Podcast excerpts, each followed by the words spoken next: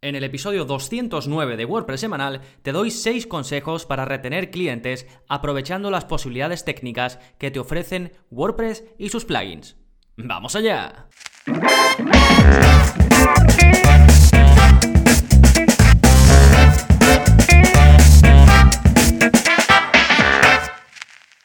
Hola, hola, soy Gonzalo de gonzalonavarro.es y bienvenidos a WordPress Semanal, el podcast en el que aprendes WordPress de principio a fin, porque ya lo sabes, no hay mejor inversión que la de crear y gestionar tu propia web con WordPress.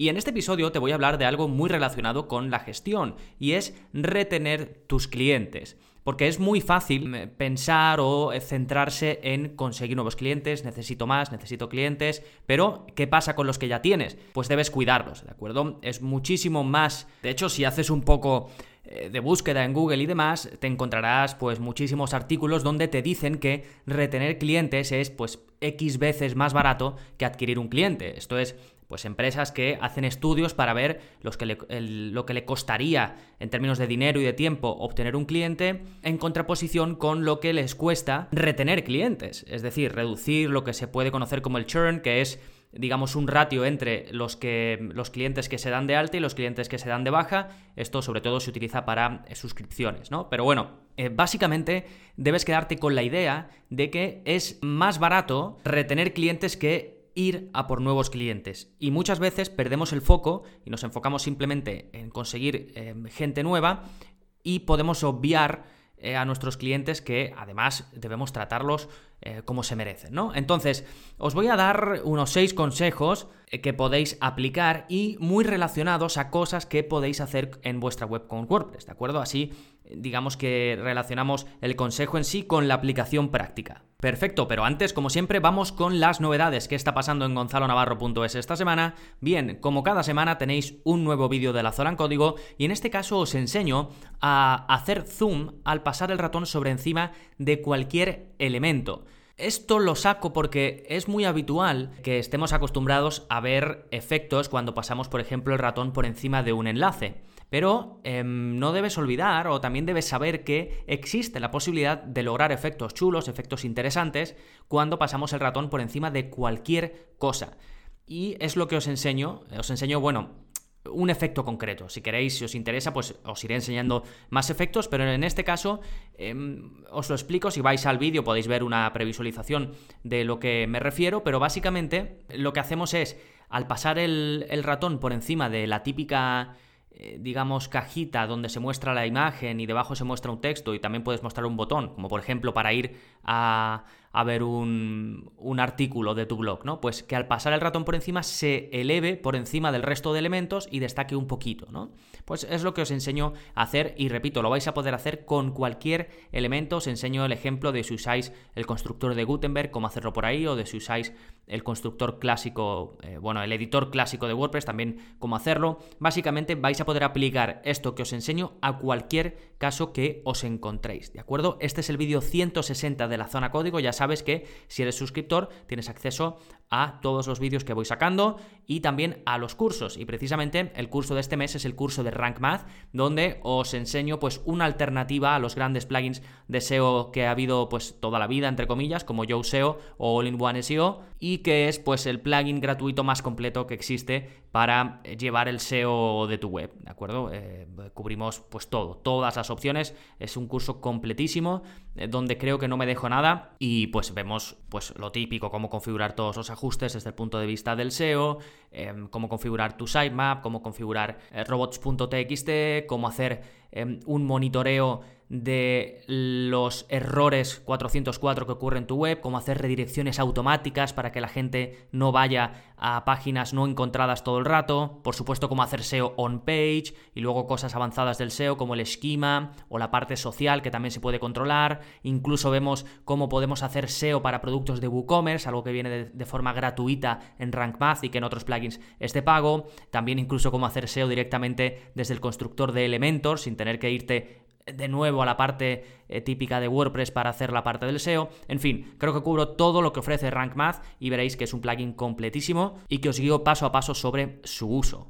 Ya sabéis que gonzalonavarro.es barra cursos, ahí tenéis este y el resto de 45 cursos. Genial, pues esos son los contenidos, las novedades de esta semana y ahora os hablo del plugin de la semana, que en este caso es em, para insertar o poner un chat en vivo que os ayudará a convertir más clientes. El plugin se llama WP Live Chat Support. Está ganando bastante tracción, eh, cada vez se utiliza más, es gratuito, eh, no es estos que lo empiezas a usar y ya te están diciendo que tienes que pagar si quieres utilizar más de sus funcionalidades y está muy muy bien, ¿eh? ya lo he visto recomendado por gente del mundillo WordPress que no recomienda plugins al azar, así que si estáis buscando un plugin como este, yo en, mi caso en mi web por ejemplo no lo uso, pero hay muchos tipos de web, en las, si ofrecéis por ejemplo servicios, donde estos plugins, estos servicios digamos de chat en vivo son muy muy útiles para cerrar eh, ventas o incluso eh, leads muy cualificados, ¿de acuerdo? Así que puede ser una buena opción. Si estáis buscando un plugin de estos para chat en vivo, pues este está bastante bien. Está activo, eh, según veo aquí en su página de plugin, en unas 50.000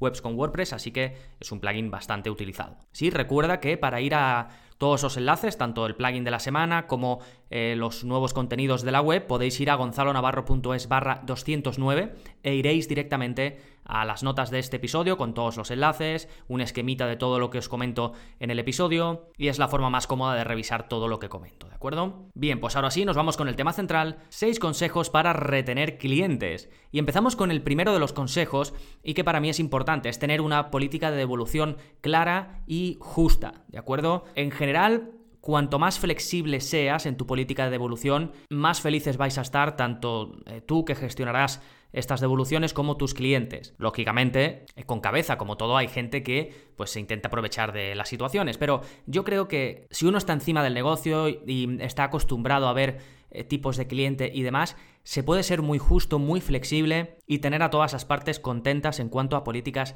de devolución, ¿de acuerdo? Y también por mi experiencia, por muy fuerte que entre alguien, en este caso un cliente que pueda estar descontento y te puede enviar un email eh, pues soltando eh, auténticas barbaridades que, que para él en ese momento considera que son justas, en el momento en el que recibe una respuesta, pues con un, poquito de tacto, donde se ve que hay comprensión, ya eh, ahí ya cambia el tema. Ya esa persona se siente agradecida por esa respuesta y cambia mucho el asunto. Entonces, mientras tú tengas claras las ideas, cuándo haces las devoluciones, por qué las haces y hasta qué punto las haces, y luego lo transmitas de forma efectiva a tus clientes, pues no vas a tener ningún problema, ¿de acuerdo? Y bueno, y aquí decirte si tienes algún sitio donde explicas cómo es tu política de devolución y demás, no pongas el típico texto en pequeñito que nadie entiende, que nadie se va a leer ni nada. Ya que lo explicas, explícalo con tus palabras, de forma normal, como lo entendería cualquier persona.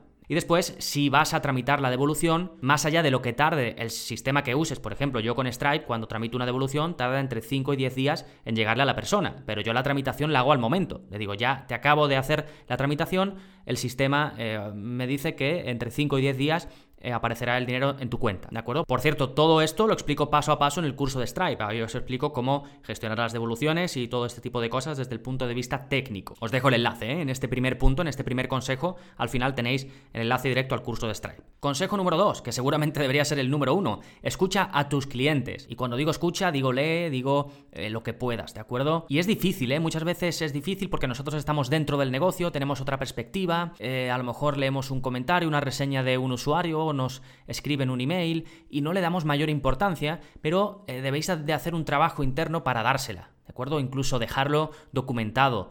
Eh, tener un documento pues en Google Docs o lo que sea e ir poniendo sugerencias que os da la gente y empezar a detectar cuando os están sugiriendo una cosa más de una vez, ¿de acuerdo? Esto es un ejercicio que cuanto antes empecéis a hacer mejor porque ya lo vais a automatizar, se os va a quedar mejor en la cabeza y además así recopiláis datos e información desde ya. Si aún no tenéis muchos clientes y queréis hacer pues una especie de investigación, podéis ir a buscar a la competencia, ver qué comentarios ponen en sus redes sociales, ver qué comentarios ponen pues no sé, en un libro en Amazon sobre la misma temática que tú haces, sí, pero bueno, esto ya sería un poquito más enfocado a si quieres eh, lanzar un producto o lo que sea, hacer ese estudio de mercado. En este caso ya estaríamos hablando de clientes que tú tienes. Pues, eh, como digo, si escuchas a tus clientes, seguramente después puedas implementar cosas que quieren, con lo cual es una forma que tienes muy a tu alcance de mantener a esos clientes, que no se vayan, ¿de acuerdo? O que vuelvan a comprar, si por ejemplo no tienes un sistema de suscripción, ¿sí? Después, em, formas de recopilar todo, toda esta información de tus clientes o de pedirles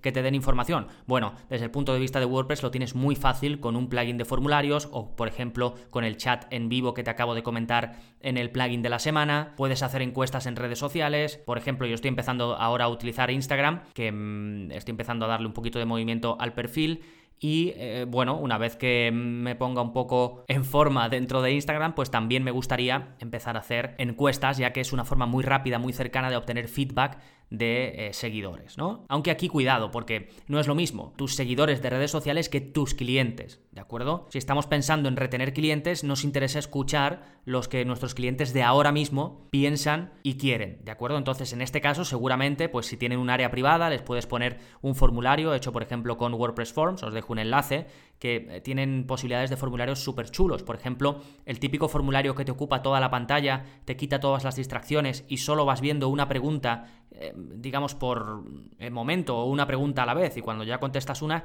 se te muestra la siguiente. Esto lo habréis visto, eh, hay un servicio que se llama Typeform que te permite hacerlo. Pues en WordPress, de los pocos que te permiten hacer esto, es WordPress Forms. Y lo vemos en el curso, por supuesto, cómo hacer este tipo de formularios que es muy útil. Yo creo que aumenta bastante la posibilidad de que el usuario, sobre todo si es un eh, formulario extenso que lo termine, ¿de acuerdo? Porque no está viendo en pantalla un formulario larguísimo o no tiene que ir página a página, sino que se le va presentando pregunta por pregunta y sin distracciones. Pues todo esto puede permitir, eh, permitirte recopilar información muy útil para después aplicarla. Después, todo esto de escuchar a tus clientes em, o de acciones que puedas llevar a cabo, eh, como son las, pues a lo mejor esto que te decía de escuchar a tus clientes o, por ejemplo, hay algo muy típico que es que a la gente le caduca la tarjeta de crédito y eso puede causar que se acaben dando de baja porque no la renuevan, pues todo esto, todo este tipo de cosas recurrentes se pueden automatizar y dependiendo del sistema que uses, lo puedes automatizar de una forma u otra. Por ejemplo, en el curso de Stripe vemos cómo enviar emails automáticos a la gente cuando se va a caducar su tarjeta de crédito y reciben un email y lo pueden actualizar. O eh, si usas eh, pues WooCommerce, Didi, alguna de estas pasarelas de pago, suelen traer una opción para que tú crees un email a medida y se les envíe también para que lo hagan. ¿De acuerdo? Este tipo de cosas es muy interesante automatizarlas, porque de otra forma, eh, al final, pues no las vas a ir haciendo y puedes perder clientes por ahí. Y una automatización es eso, lo creas y te olvidas, entre comillas, tienes que ir revisando que esté bien, pero ayuda mucho todo lo que puedas automatizar y te ayuda a retener a esos clientes, pues fantástico. Otra cosa que puedes hacer es dejar implementado un em, funnel ya no de ventas, sino de fidelización de tu cliente. Esto lo vemos en el curso de Active Campaign, que es un servicio de email marketing, es el que yo uso y lo recomiendo mucho porque calidad-precio me parece fantástico, te permite hacer automatizaciones increíbles. Y eh, pues ahí, por ejemplo, vemos cómo hacer funnels de fidelización, ya no de conseguir clientes nuevos, que también lo vemos, sino de tener contento a tu cliente actual. Pues esto lo puedes también automatizar, ¿sí? Puedes utilizar el retargeting típico, por ejemplo, que vemos en el curso de Facebook Ads, también no solo para conseguir clientes, sino para tener contentos a tus clientes actuales. A lo mejor no saben todo el contenido que estás publicando, no saben que tienes nuevos productos, pues aprovecha y haz, pues por ejemplo, un retargeting, un retargeting sencillo podría consistir en que dices, venga, los visitantes de mi web que hayan visitado, pues no sé, una página que solo puedan ver tus clientes, ¿no? Una de, por ejemplo, gracias por tu compra. Pues los que hayan visitado eso, les voy a poner un anuncio, pues donde vean que tengo más productos aparte, ¿no? O eh, donde vean que por haber comprado tienen acceso a, pues un montón de cosas que a lo mejor les cuesta ver que tienen acceso a ellas. Pues todo esto se puede automatizar, ¿no? Estas son algunas ideas de lo que puedes hacer. Bien, después en el cuarto punto que te, de los seis consejos de los que te voy a hablar, te voy a dejar un montón de plugins y servicios para que tengas un CRM directamente dentro de WordPress. Eh, por ejemplo, en mi caso, eh, yo esto no lo uso pero sí que tengo clientes que les interesa y a los que les recomiendo pues este plugin. Y como mm, cada uno podéis, a lo mejor en vuestra empresa o en vuestra pequeña empresa o como eh, freelancers podéis utilizar a lo mejor algún CRM particular, pues os dejo todos los plugins que he podido encontrar que se vinculan con servicios de CRM o que eh, te permiten crear un, un CRM, digamos, propiamente dicho en vuestra web con WordPress. ¿De acuerdo? Si, por ejemplo, usáis algún servicio como ActiveCampaign, también os sirve de CRM. Ahí podéis etiquetar a vuestros suscriptores como clientes, no clientes, em, leads interesantes, ¿de acuerdo? Y tener todos sus datos ahí y ya os sirve de CRM, ¿sí? Pero bueno, en otros casos, por ejemplo, si usáis WooCommerce, pues hay em, un plugin que te permite vincular pues eh, CRMs concretos con WooCommerce, en fin, este tipo de cosas os las dejo enlazadas. No, no las comento porque son bastantes plugins los que os dejo y cada caso pues es muy particular, pero os dejo una lista. ¿eh? En el punto 4 Recordad que podéis ir a las notas del programa en gonzalonavarro.es barra 209. El quinto consejo es fideliza. Y ya te he comentado un poco esta palabra de fidelizar, de cómo puedes hacer, por ejemplo, una automatización para que reciban emails pues, con tus contenidos nuevos, con productos nuevos, ¿de acuerdo? Pero aparte, eh, de esto, que por supuesto entraría también en este punto de la fidelización, eh, simplemente conoce un poco a tus clientes, estate pendiente. Si por ejemplo tú no llevas el soporte directamente, revisa de vez en cuando las preguntas de soporte para ver quién está ahí preguntando. Esto en el caso, pues no lo sé, de que vendas eh, algún servicio o algo de consumo en tu web, siempre pues lleva mucho soporte, ¿no? Clientes que vuelven y, o que están suscritos o lo que sea. Es bueno que estés un poco dentro, aunque no lo lleves tú. Si lo llevas tú, pues ya te digo que no tienes más remedio que, conocerlos porque vas a estar viendo sus preguntas todos los días. Y al final te vas quedando con ellos, sabes eh, cómo se expresan, si son más o menos agradecidos, si les gusta emails más cortos, más rápido, ¿de acuerdo? Todo esto, conocer a tu cliente, que bueno, que es escalable hasta cierto punto. Luego, si tienes que contratar gente para que lo lleve, pues tienes que intentar transmitir esto mismo a la persona que te lleve el soporte o a la persona que se ponga en contacto con ellos, ¿de acuerdo? Em, quédate con sus nombres, mm, conócelos, ¿no?